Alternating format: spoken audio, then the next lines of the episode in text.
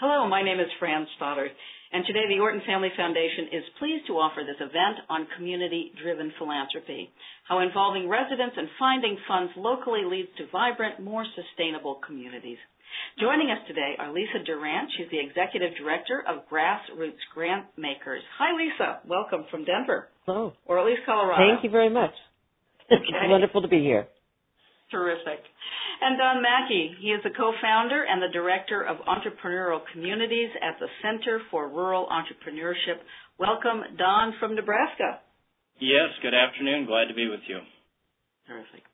And also welcome to Thom Harnett. He is the mayor of Gardiner, Maine. Great to have you on board, Thom. Thanks very much for having me. I look forward to the day. And thank you all for being with us today to share your knowledge and wisdom. Before we get to our guests, I'm just going to cover a few quick logistics. Each speaker will offer brief five to seven minute overviews, and then we'll have an interactive time for questions from today's participants. Many of you have already sent in questions. We thank you. We have over 275 registrants for our call today from across North America and beyond, so we have muted all the listeners to get as clean an audio signal as possible. In your email is a link to our Google document. It's a shared online document for note taking and questions so you can interact with us. You can open that document in your browser to follow along while Orton's Caitlin Davison takes notes. These notes will be proofread and refined after the call, providing a great resource for you in the future. We encourage you to open the Google Doc now to check it out. You can add your own comments and questions to the document in real time in the edit mode, and some people have already gone in there today and started doing that. However, to avoid redundancy, it's a good idea to skim through the document to see questions that have already been submitted. The edit mode in Google Docs is limited to 50 contributors at a time, so if you're not active in the document, please return to the view only mode to allow others to contribute to the doc. We will also leave this document up after the call for your continued input and references. Then, in a few days, we'll send links to the call notes and the recording to all registrants. If you're having any trouble with the Google Docs during the call, clicking the refresh icon should fix it. If you're having any technical issues, you can email Caitlin Davison at cdavison at orton.org. Thanks so much for joining us. And now on to our guests. We'll start with Lisa Duran. She is the Executive Director of Grassroots Grantmakers, offering learning and support to community investors, mostly foundations, that seek to better partner with residents. Prior to that, as a bilingual community organizer, Lisa was a key figure organizing in Colorado's immigrant rights movement. She also served as Executive Director of the Clinica Tepeyac, bringing culturally appropriate healthcare services to the medically underserved in the Denver region. And she worked with the Grassroots Institute for Fundraising Training, among other wonderful works.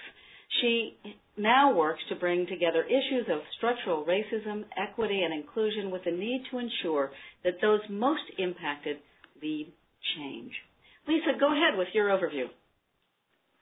Thank you very much, and hello to everyone who's on this call. It's um it's a pleasure to be here uh, with my fellow panelists. And so let me just share quickly a little bit about Grassroots Grantmakers and some of the initial thoughts that I have um, to to start off our conversation. Uh, you heard our quick introduction um, of Grassroots Grantmakers, and we really, um, I have to say, the deeper I get into this work, I do believe that the most important underpinning of it is um, is the strengthening and supporting of relationships. And when I say that, I don't mean strategic relationships that can help us get what we want, although uh, we do need that. I mean real relationships where there is vulnerability, honesty, openness, trust um, between individuals uh, who then can come together and decide what to do with the resources that they have um, at hand. Um, our tagline is "We begin with residents," and so we do things like, for instance, we have um, learning event called On the Ground, which is a multi-day conversation. We make sure that we include um, between a third to a half of the folks as resident leaders. Uh, we are hosted by a funder who's committed to real partnership with the grassroots. And we try to make sure that every, at every opportunity, residents will speak for themselves. So And, and we think this is so important because social change, I think, will not and cannot happen without real relationship. As an organizer in immigrant rights, the only time I ever saw someone change their mind about undocumented immigrants was when they were able to personally talk and share with someone in that situation and began to see, oh, this person is just like me. And in this time of division, in which we see our, our country really polarizing and communities really polarizing and people not speaking across ideological divides, uh, being willing to speak with people as fellow human beings, I think, can do a lot to move us to um, to communities that are stronger. Um, I think also we have to think about relationships as a gateway for meaningful participation of residents in uh, philanthropy. Uh, we do believe at Grassroots Grantmakers that residents um, should be meaningfully engaged at every level of funding that happens, uh, especially when it impacts the communities in which they live. And the way that, that that's going to happen is by making sure that from the beginning, residents help to design funding initiatives and they help to build the strategies around outcomes and they help to decide who gets funding, et cetera, et cetera. That doesn't mean that you just go out willy-nilly and pull a resident off the street. Um, it means that, that um, individuals and organizations need to understand the power and the privilege dynamics that exist in this relationship and find the ways to set them aside. And um, I think deciding that relationships are important are is a very crucial first step in that process. When we talk about building the relationships in grant making, you know, I it is my hope that more and more resources come to the grassroots, um, meaningful resources in large amounts.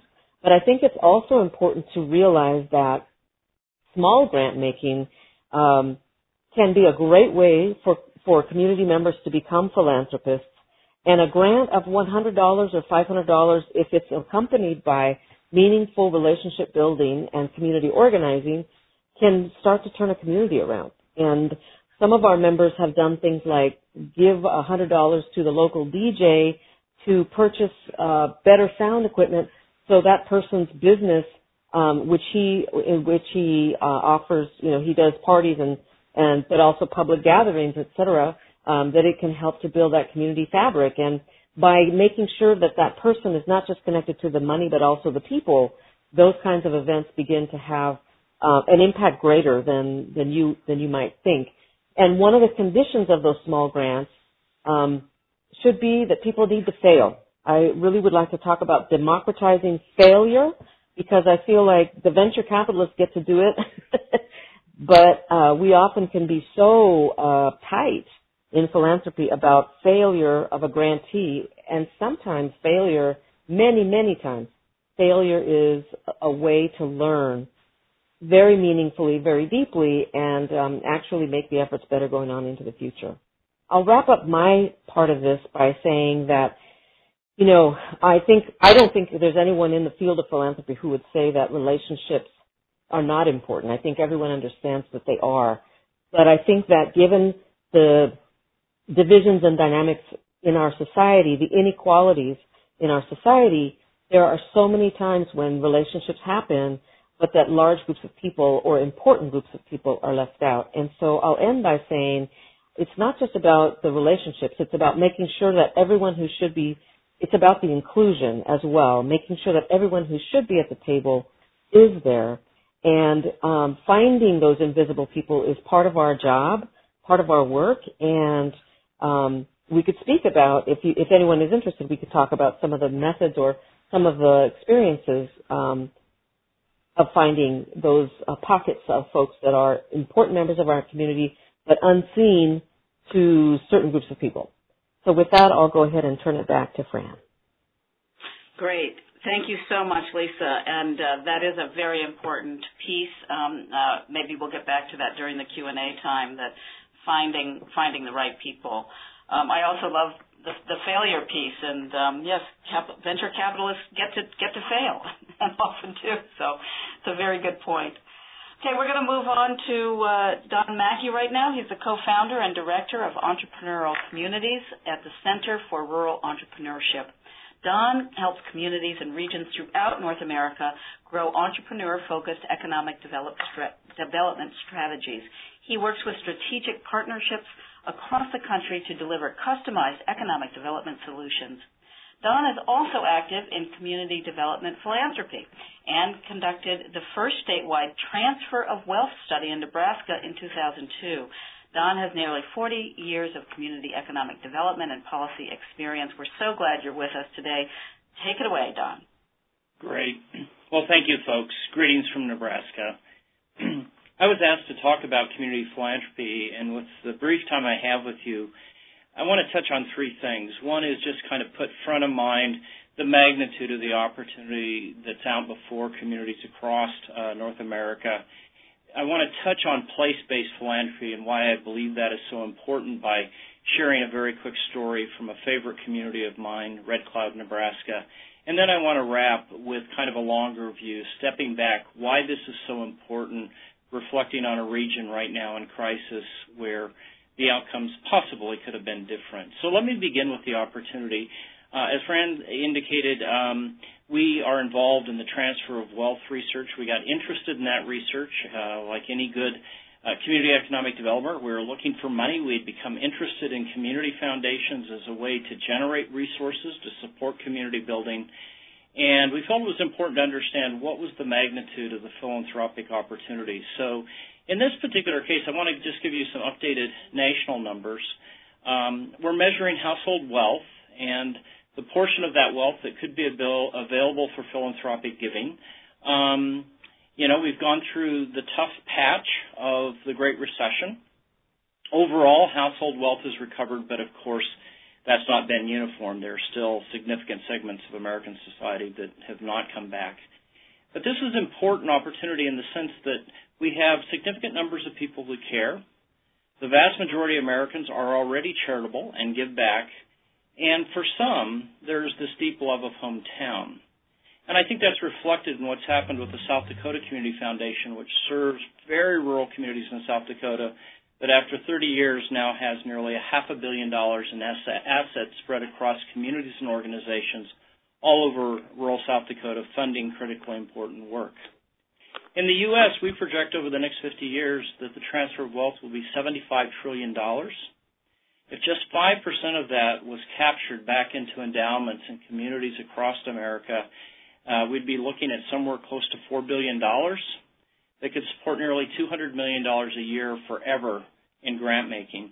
That would be equivalent of creating five new Gates family, uh, family foundations. So the magnitude is significant. Even in communities that are relatively poor, the opportunity exists. So let me kind of tie this down to what it means for community. Uh, over the years, I've had the opportunity to work with Red Cloud, Nebraska. It's the home of Nebraska author Willa Cather. It's a special place. Uh, it has uh, just under 4,000 people, um, and it's lost over half of its population since the 1930s. And so this is a community that's gone through profound change and stress. It was one of the first rural communities to join the Nebraska Community Foundation.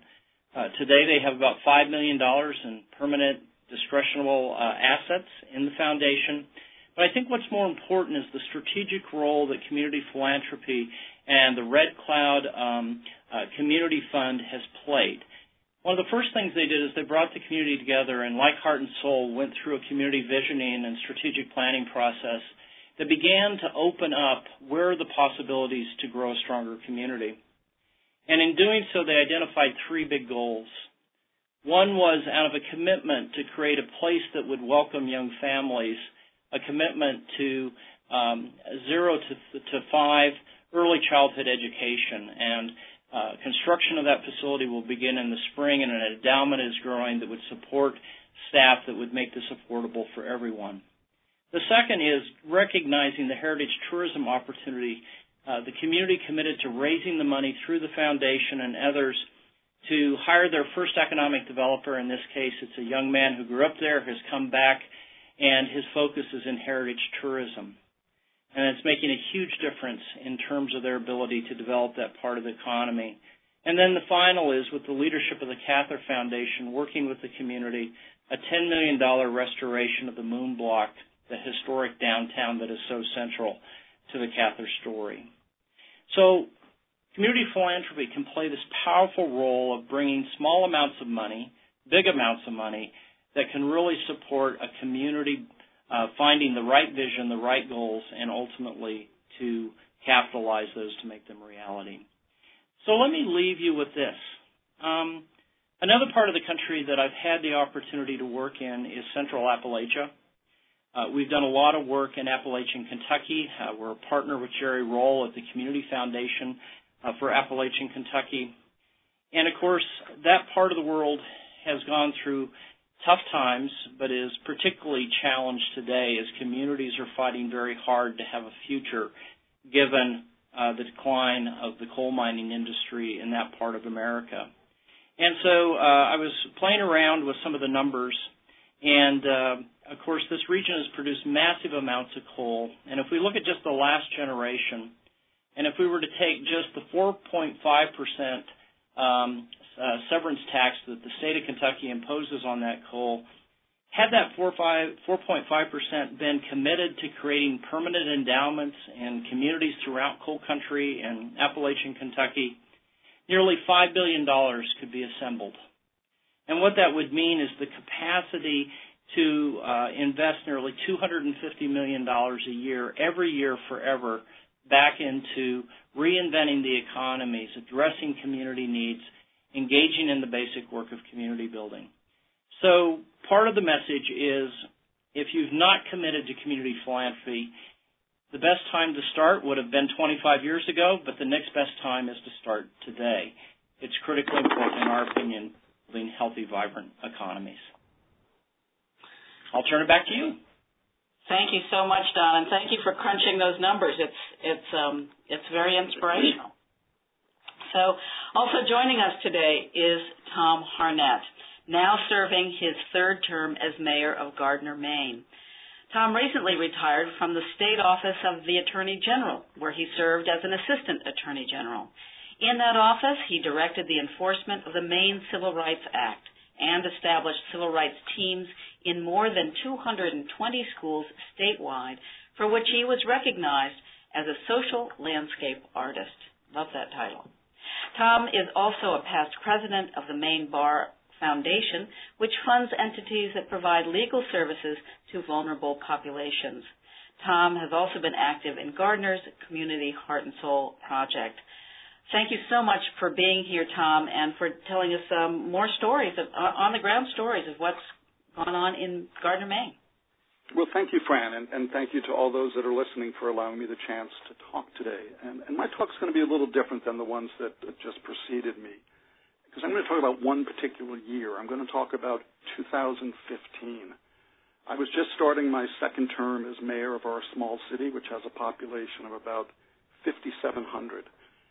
And 2015 became the year of fires in Gardiner. It started in February on a very cold winter's night when a senior housing complex burned down, leaving 36 people homeless. We had a second major fire in July in our historic downtown where 12 people were left homeless, and there was a major disruption to our downtown and local businesses. Those were followed by three house fires, including one the day before Thanksgiving, and those fires displaced three families. I soon found out that there was no playbook on how a mayor is to respond to these types of community tragedies. I learned as I went along, and I just want to summarize some of the things that I learned. First is there are resources out there that are ready and waiting to help you when these things happen. And I'm going to list four. One is the Red Cross. Two is the United Way. Three are your local churches. And four are your local banks. My advice, use them. That's what they're there for. You're not a burden.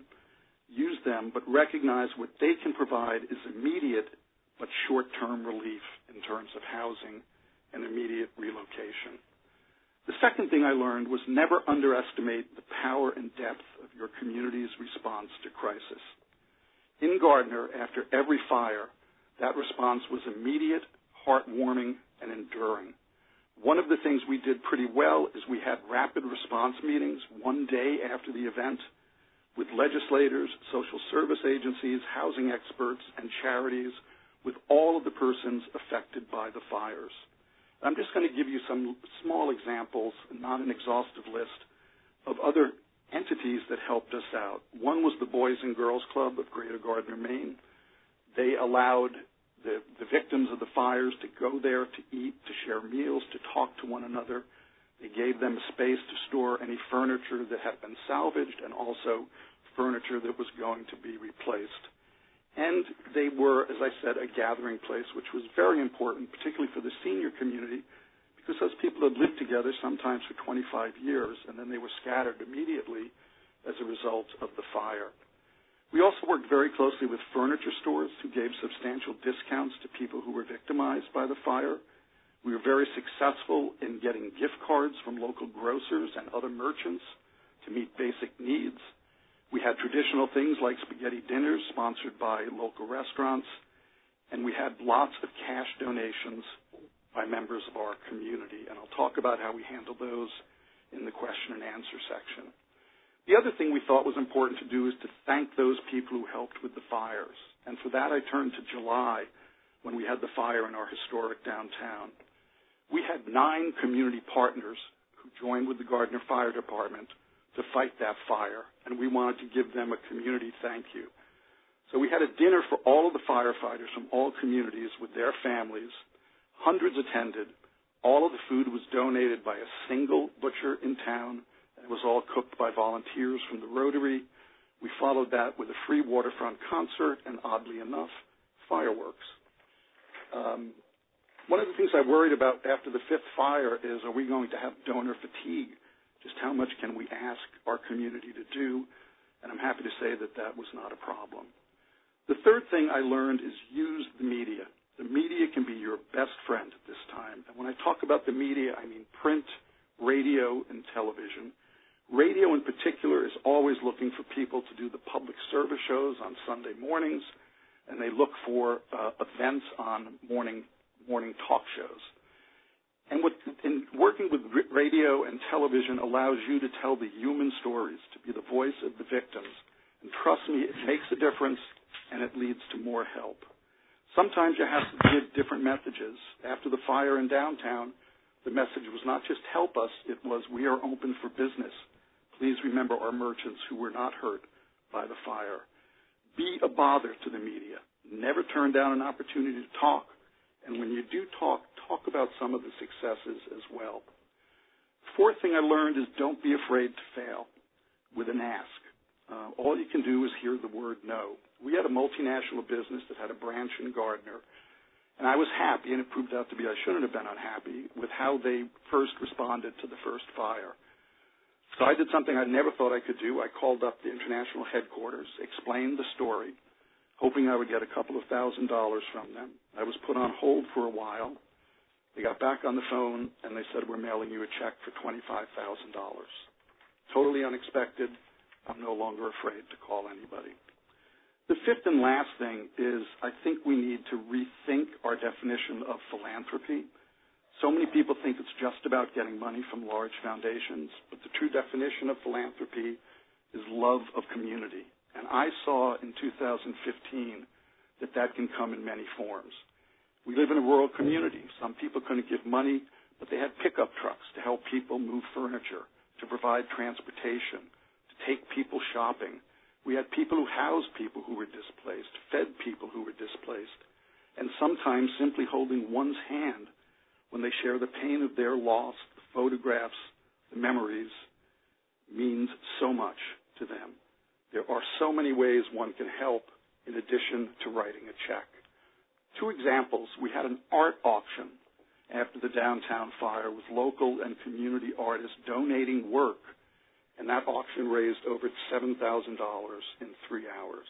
They might not have had money to give, but they gave the gift of their talents to raise money. One of the things I saw as a result of all of this tragedy was our community was actually made stronger. Uh, we subsequently had an auction for a family dealing with a very serious medical issue, and we're able to raise $5,000 again with items donated by merchants and stores, and the same butcher donated all of the food. Um, and I've seen that success begets success. Um, we've received m- many more grants, CDBG grants, uh, to help our food industry. We're trying to develop Gardiner as a food hub. And our success in dealing with crisis has led to success in moving forward. Um, I'm going to close with, and it's going to sound perhaps a, a little corny, but I witnessed true philanthropy in 2015. I learned that the love of humanity is all around us in Gardiner, Maine. The analogy I use is that in New England, you know, we have trees, and the maple trees have sap in them. But the first thing you have to do is you have to find those trees with the sap, and then you have to tap into them if you want to make maple syrup. And what you need to do with local community members is identify, identify those that want to help and let them help any way they can, but tap into them, and the product they produce will make for a much stronger and healthier community. And with that, I'll turn it back to Fran. Well, thank you so much, Thom. I'll try not to be uh, try to get over my being choked up by your wonderful stories. Um, and you may not have had the playbook, but clearly you intuited what was needed in your town, and and your stories are very very inspiring. And there have been some questions about um, both from uh, Jess in New Hampshire. Um, uh, I'd like to be part of developing a philanthropic mindset for my town. How does one go about igniting this movement? And also Mary from Texas, where and how do we start? certainly Thom has given us some really concrete examples of how to start and, and get going, uh, especially when there is a, is a disaster. Uh, other other thoughts, uh, Lisa, that you might have, and I'll, I'll also turn to Don about how people just get started, get that mindset going, ignite a movement where a town becomes more philanthropic. Lisa? Well, thank you. Yes, thanks. Um, it's a great question, and um, I think the first and most important thing is, is that we have to just start. Uh, uh, sometimes uh, people hesitate because they want to do it the right way, and really, people need to uh, make just go out and uh, and and drop by people's offices. Um, uh, the chair of our board loves to visit with people on their front porches. Um, and what I do as well is I make I try to I try to to learn as much as I can about a community so that I can see if I'm in different places who's in who's not there that needs to be there. But I don't know I can't know who's not there if I don't know how the community is composed. So um, also if there are languages, different languages spoken, that of course raises another you know uh, challenge that needs to be surmounted, but it's totally surmountable um, if if there are different language groups in town, um, there are always bridge builders between those groups, and it's really important to find those people so that you you know there can be entree uh, in communities, and you know really again. Um, there was a question in here, something like, well, what kind of incentives do you offer to people to get their attendance? And I would say that the incentive is the relationship. I, you know, I often, if someone makes a, lets me know that I am personally important to them. We, we need you here. We'd like to, you to be here. Um, and and I have some kind of um, former prior relationship with that person. I'm going to come because you asked me to. Unless I, you know, unless you're somebody that's crazy. you know, we we need to be connected biologically. Bio, you know, we're we are hooked up as social animals, and so getting to know people and um, and having conversations with them, not just about what's happening in the community, but who are their kids and, you know, how are they doing and what's been going on. You know, um, I, I am so, I am so, um, gung ho about this, um, perhaps because for many years as an immigrant rights organizer, I was so driven to pass national immigration le- legislation.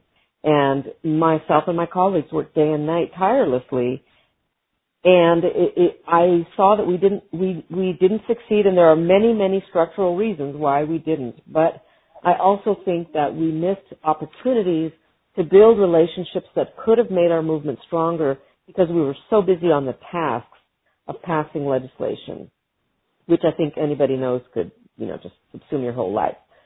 So um, I I do really feel like um, simply making the effort to look a person in, in the eye and to inquire about them really goes a long way, and uh, and to do it in a way that's that makes sense. You know, if mm-hmm. if there are folks that are not at the table that need to be at the table, somebody needs to raise the question and um, bring them in. It's, it's really important. yeah. Thank you so much, Lisa. And and Don, I'll, I'll just shape the question a little bit differently.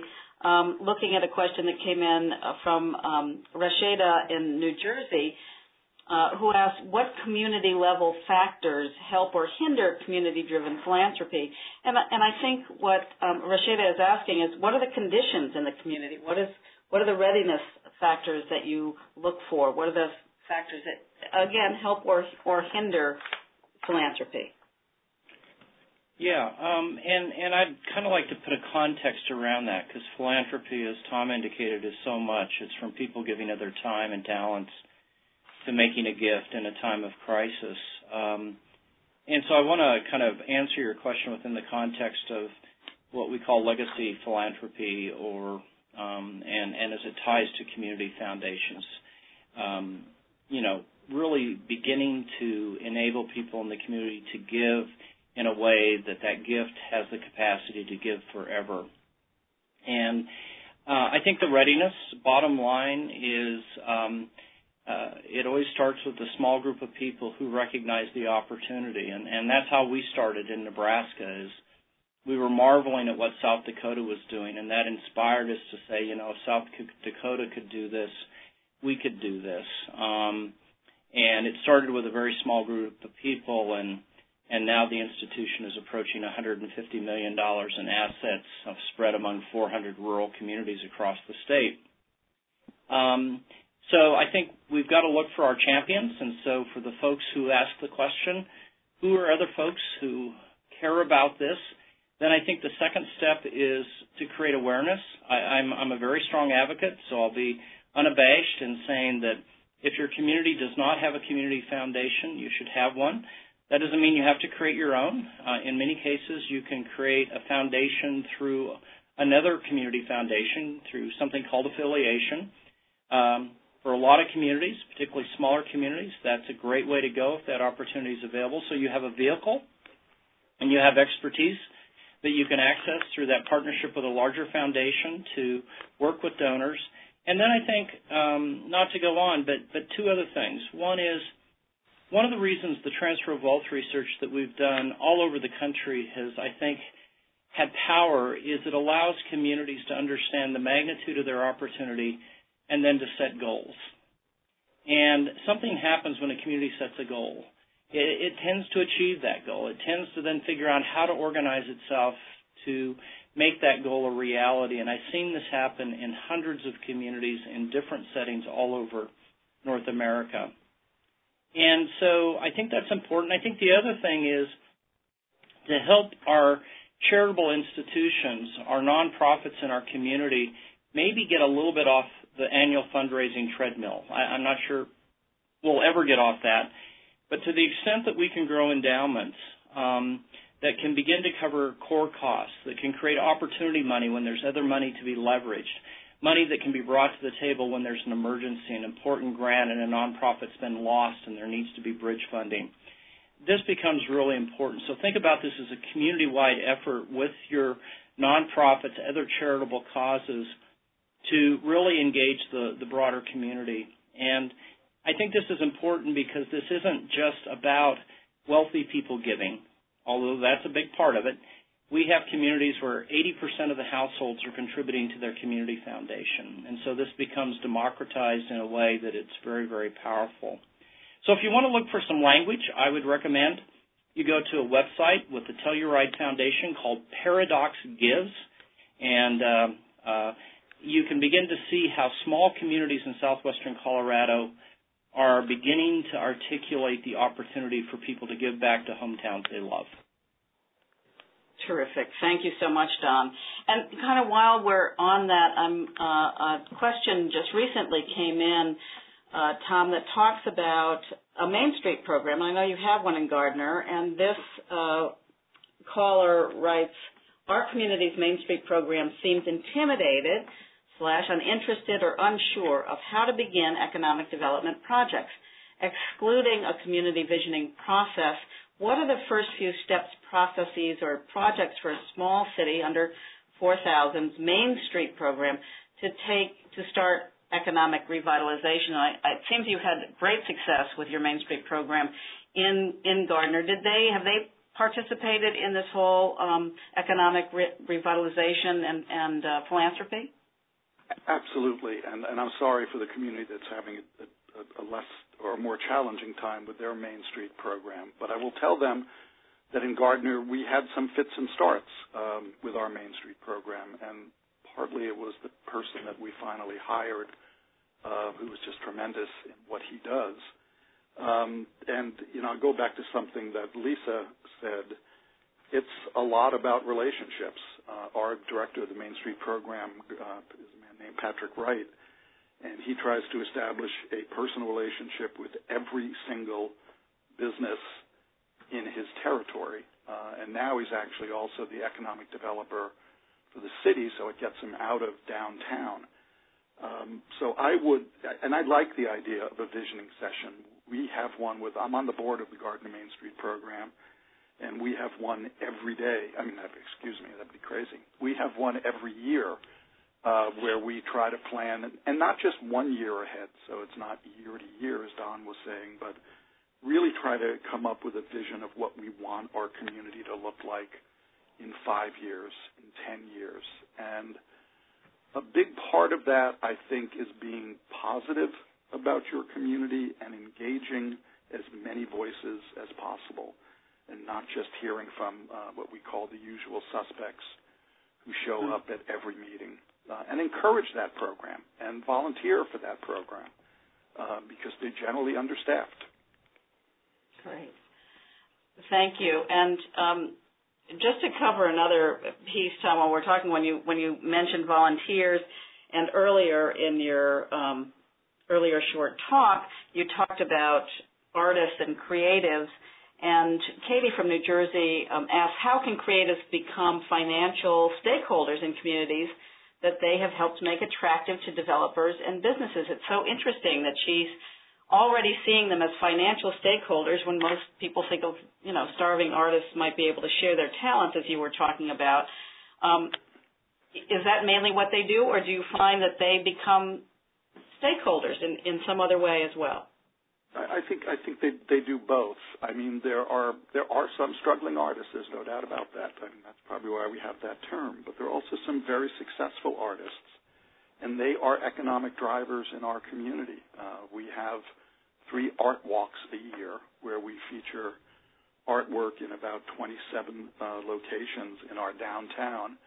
And there are people that come to see particular artists, and they come and spend money in our community. That's an economic driver to me. And I think as people realize how many people that art can bring into a community, they will see the value is in terms of economic dollars. And, and I think that's particularly true in, in the musical arts and the theater arts. Uh, we're trying to restore uh, Maine's oldest historic opera house um, to restore a 400 seat theater. And when that is done, and it will be done, we'll be attracting thousands of people um, to downtown Gardiner, and they're going to spend money in Gardiner. So they are part of the economic equation, and they have to, I think, just point that out and um, quantify it in some way. Hmm. Thank you, Thom. Uh, let me see. I'm going to go to this question from Kate from Vermont, who is looking to see how to move out of the paradigm that the wealthy give and they give generously, but in that it is implicit that the choices for support rest within the hands and hearts of those benefactors. So while it is admired and inspires gratitude, she feels that there's little cross-sector strategy, and communities are, by definition, cross-sector. And this siloing permeates our our culture. She feels. I think uh, Lisa was was speaking to this um, on some level that we really need to reach out to all of the communities. Um, but Don, I'm going to go to you first on on this one. How do you kind of separate out those that are very wealthy and and want to have some say about how their wealth and philanthropy is used, and um, everybody else, and what's needed in a community? Yeah, and, and I'm going to show my my biases here, folks. Um, obviously, I'm a fan of philanthropy, but I think philanthropy can be misguided and counterproductive to community building.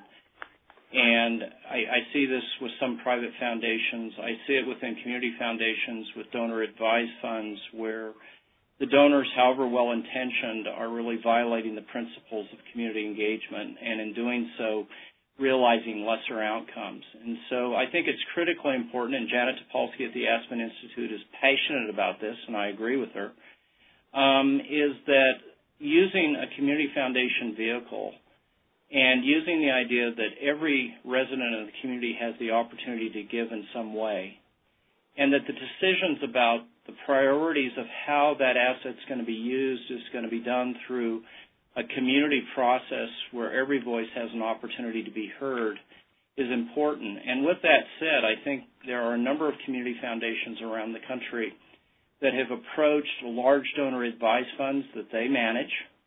They've approached private foundations and they've begun to open up uh, commitments to say, think about philanthropy in this broader way. Trust the community to become engaged and to be in a stronger position to not only identify what needs to be done, but how it should be done. And I think a great example of that is with the Amarillo Area Foundation in uh, the Panhandle of Texas, its relationship with the Harrington Trust, and what they uh, have been doing over the last uh, 10 years to really say, let's move from this old model of wealthy, well-intentioned giving to one that is rooted in strong community engagement and values. Um, and so I, I, think there's a structural answer to this, and, and how we do this is going to be there. Again, a private foundation will always have the discretion to do what it wants, but if it buys into these values, it may change the way it engages in its grant making. Thank you, Don. And I'm, I'm, sure that Lisa has, has something to speak to as well. I'm going to bring in another question that I think is, is quite related that came in recently. Um, and the question is, as a government employee in a very polarized climate, which we certainly seem to have today, how do we engage all agencies, governmental and non-governmental, into a philanthropic culture without jeopardizing relationships due to political stances on both sides? And hearing how you have you know, relationships are very, very important, and finding those invisible voices. Uh, how would you respond to this government employee that doesn't want to jeopardize relationships, but is very aware of political stances um, that that people have, and and might be limiting what what people decide to to do or or how to go after funds? Right. Well, and this this is a question that's actually near and dear to my heart and and is also it's informing my life uh right now my personal life. Um my husband and i just recently moved from denver to a tiny mountain town. It's actually two towns next to each other. Combined population is a thousand people. And colorado as a state went for hillary clinton but this county of which has four thousand people total um eighty percent for trump. And um, we, I, I'm, you know, I'm learning um, how the ranching families don't talk to the Amish families that have settled there, who don't talk to the retirees that are there, who don't talk to the um, second homeowners. Who, you know, it's just uh, it's kind of interesting to see the different little communities that all exist, and everyone is very friendly, but there's not real connection. And hmm. um, I, I also do feel very, I'm very concerned about the nature of civic discourse. And I feel like democracy is very challenged if we cannot speak to each other across difference. So I really believe that these are the kinds of very important um, questions that we have to, all of us have to be trying to to answer. And Um, and I think uh, there are some great resources that can help us think about that. There's a podcast that I love called On Being by Krista Tippett. Um, and she has, I think I, I'm going to get this wrong, but I think it's called Civic Conversations Project, it, where she actually gives um, people hints and the uh, of how to have conversations across difference. And it's my understanding, I haven't studied heart and soul as deeply as I want to, but um, someone on this call, I'm sure, can let us know. Does not heart and soul help us to have conversations with folks across ideological divides? Uh, because that's exactly, um, you know, what building community needs to be about. Um, and so, you know, I, I, I'm to hopefully you can you can help us with that resource. But I, I also do feel like, um, and this is so funny because I used to be such a sociologist, such a structural person, and I still believe very, very passionately that that we that what we have to do ultimately needs to change structures. Um, but I think if we don't transform ourselves as individuals, um, it's going to be impossible to transform those institutions and those structures and the willingness and the desire. I, I can't tell you how many people I've spoken to recently since the election who who have no desire to know what made people vote differently than they did. Uh, you know, people convinced that someone who voted for the other person must just be wrong. And it's literally a point of principle not to speak to someone from the other camp. And this is and that yeah, this, is, this is, we are huge. And, and yeah, we, they we, live in the yeah. same place and they love it mm-hmm. and they want that place to thrive. So maybe that's that's where we go. It sounds like Thom or or Don had a had a thought. It, and we yeah, do have a number of is, other questions, but go ahead. This is Thom, real quick, and, and it is a plug for Heart and Soul because Heart and Soul creates those conversations, and they create those conversations in a non-political way. Uh, I work with people that I disagree with on 99.9% of political issues. But we agree on we want our local community to thrive, and we can work on those issues. Uh, I, I mean, I've been so troubled by what's going on nationally that I've decided I will do everything in my power to make the community in which I live the best community that it can be. And I think you can work with people of all different political views on that. Whether or not you want a gazebo in the common is not a Democrat or Republican issue. It's an issue mm-hmm. of civic pride. Uh, and I don't mean you ignore all those differences, but sometimes if, you know, we can just be civil and get things done that need to be done on a local level, and, and we don't disagree on those. We might disagree on the payment of them and things like that, but – I look for common ground as much as I can. Thank you, Thom. I'm, I'm going to go to Anne uh, from Arizona and Kelly from Colorado. One is asking special tips for small rural towns and areas. And Kelly, can this work be done in a county, several towns, or is it just one town at a time? And, and Don, I think you've, you've worked with um, many small towns and certainly ones out west. What are your thoughts about one small towns, one town at a time? Can you work on a county level? What's your experience? Yeah, um, th- there's clearly examples of uh, multi-community areas coming together. Um, I think for that to happen, just what we're talking about, there there has to be a set of relationships among those communities, um, and uh, for them to be able to collaborate to do this. Um, I think one of the things I like about the affiliation model within community foundations, it is allows communities of interest, communities of place to create a philanthropic vehicle but have the advantages of scale uh, where you can focus on the things that you care about around the collaborations that you have and and the larger institution can help you with the legal and the financial pieces. Um, in terms of the first question about small towns, it's it's interesting. I, I'm out in western Nebraska, and we just finished two days of dialogues with very small rural communities. Uh, most of them peaked in population in the 1890s or the 1930s, depending upon the luck of the draw.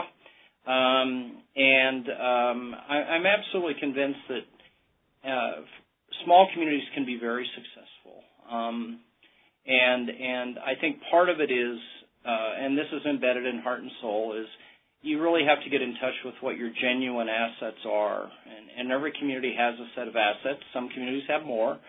Um, but you've got to engage in uh, discovering those assets. You've got to engage your community in creating a vision of what you can be, what you want to be. And then I think you have to go to work doing it. And I think two cornerstone strategies.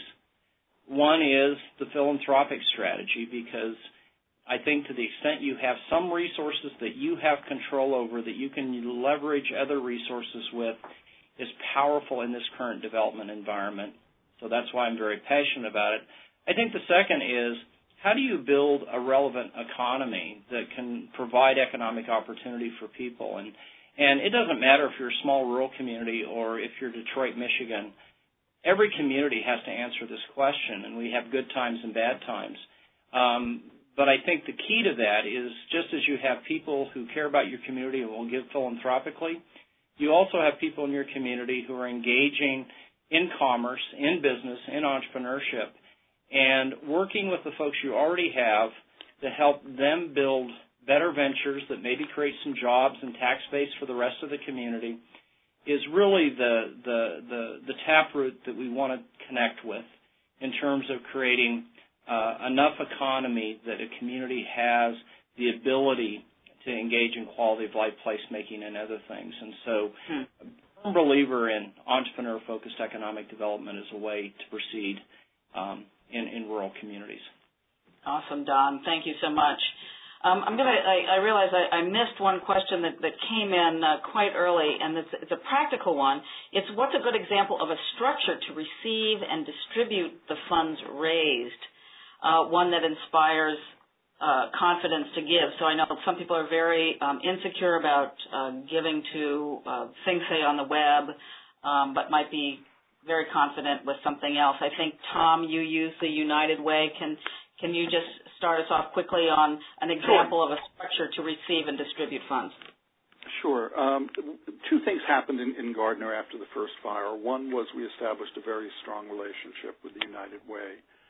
Another thing that happened was well-meaning members of the community set up a GoFundMe page um, to raise money to be distributed by the Gardiner Fire Fund, which was a committee that I had pulled together of, of a group of citizens, uh, state reps, et cetera.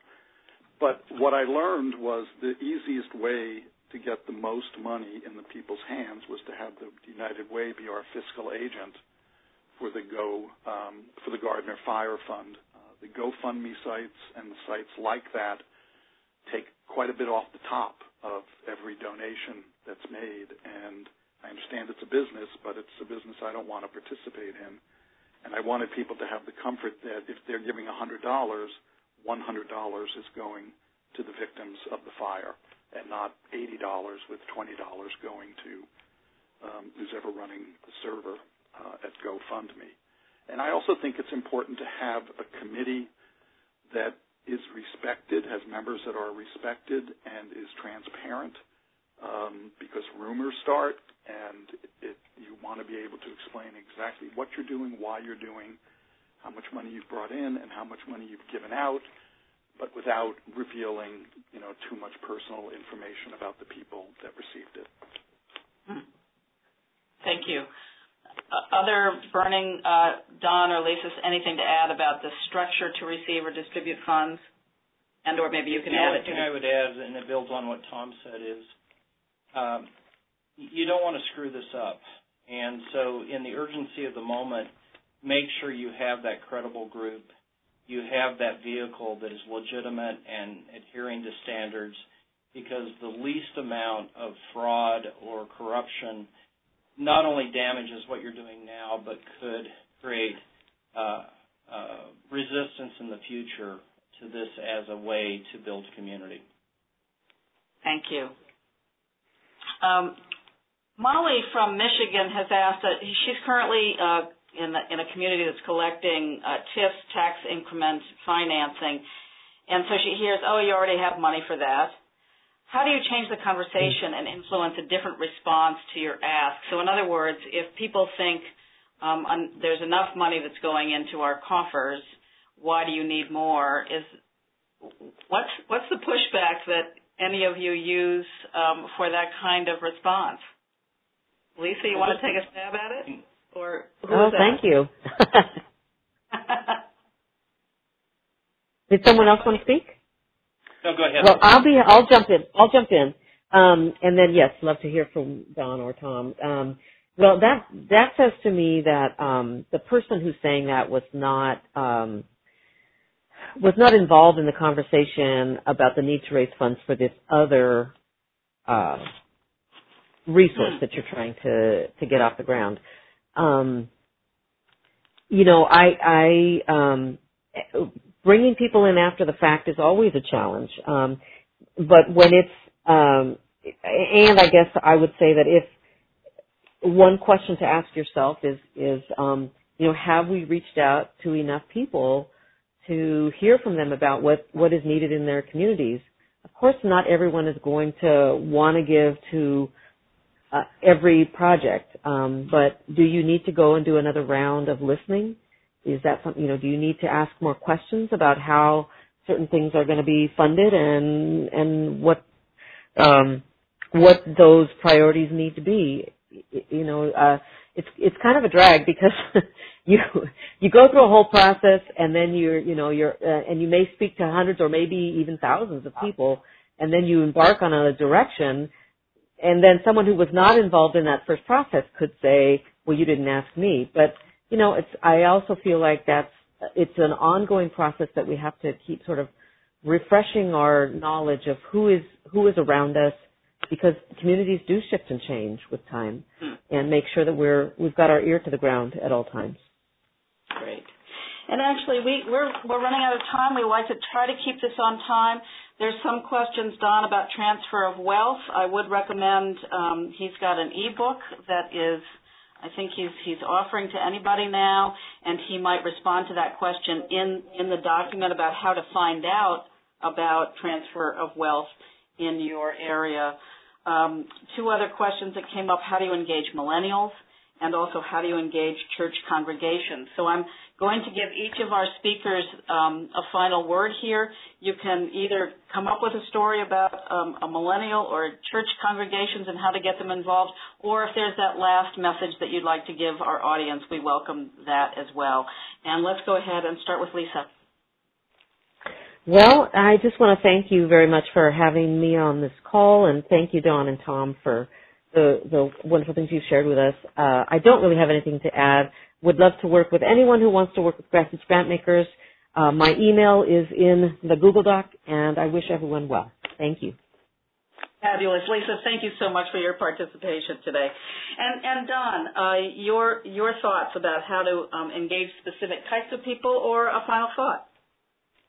Well, um, I'll, I'll just speak to the millennial piece. I think it's like any other uh, part of our community, there's different pathways and different techniques that use. But one thing you might think about is if in your part of America you've got an active 4-H program, uh, you've got people then with that program that have deep understanding about uh, the millennial generation and younger generations and how to engage them uh, and appropriately in, in conversations and in the community. So I'd look to that as a resource. Otherwise, yeah, I'd be happy to respond to people's questions about TOE um, later. Okay, terrific, Don. And I also see that a millennial actually responded to that question. That's why we love this Google document. So um, there's a great resource for you. Uh, so, Thom, any um, your last thoughts?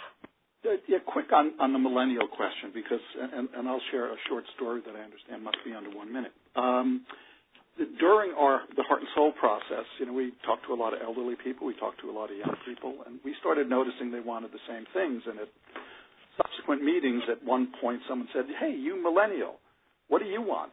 And the person took great offense to it and said, "You know, I want what everybody in the community wants. I want a walkable city. I want things to do. I want to be able to have a place where I can raise my family. My don't label me." and don't assume because I was born on a certain date and time that my views are very different than yours. So I, I, I really worry when we start labeling people. Mm. Thank you. Thank you so much, Thom, for joining us and for your inspiring stories today. It was great to have you with us. Well, thank you all. And thank you, Don, for sharing your wealth of knowledge. Delighted to be part of the group. Thank you.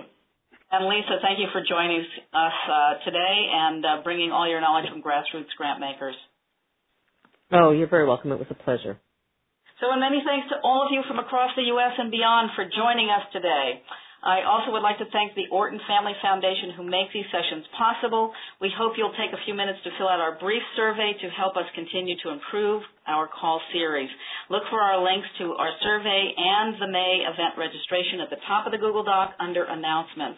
And please join us for that May 25th event when we talk about how restoring pride in your town can spark revitalizations are a revitalization. Our guests come from towns where pride has been renewed through revisioning, innovation, and preservation, and the results have been significant. A recording of this call will be sent out to participants and posted on our website, www.orton.org. Uh, good money hunting to you all. I hope you please tell uh, your friends about this call because I think these three guests were just phenomenal, and there's just a wealth of information um, on this call and on the Google Doc. Hope to see you next time. Bye bye. Have a great day.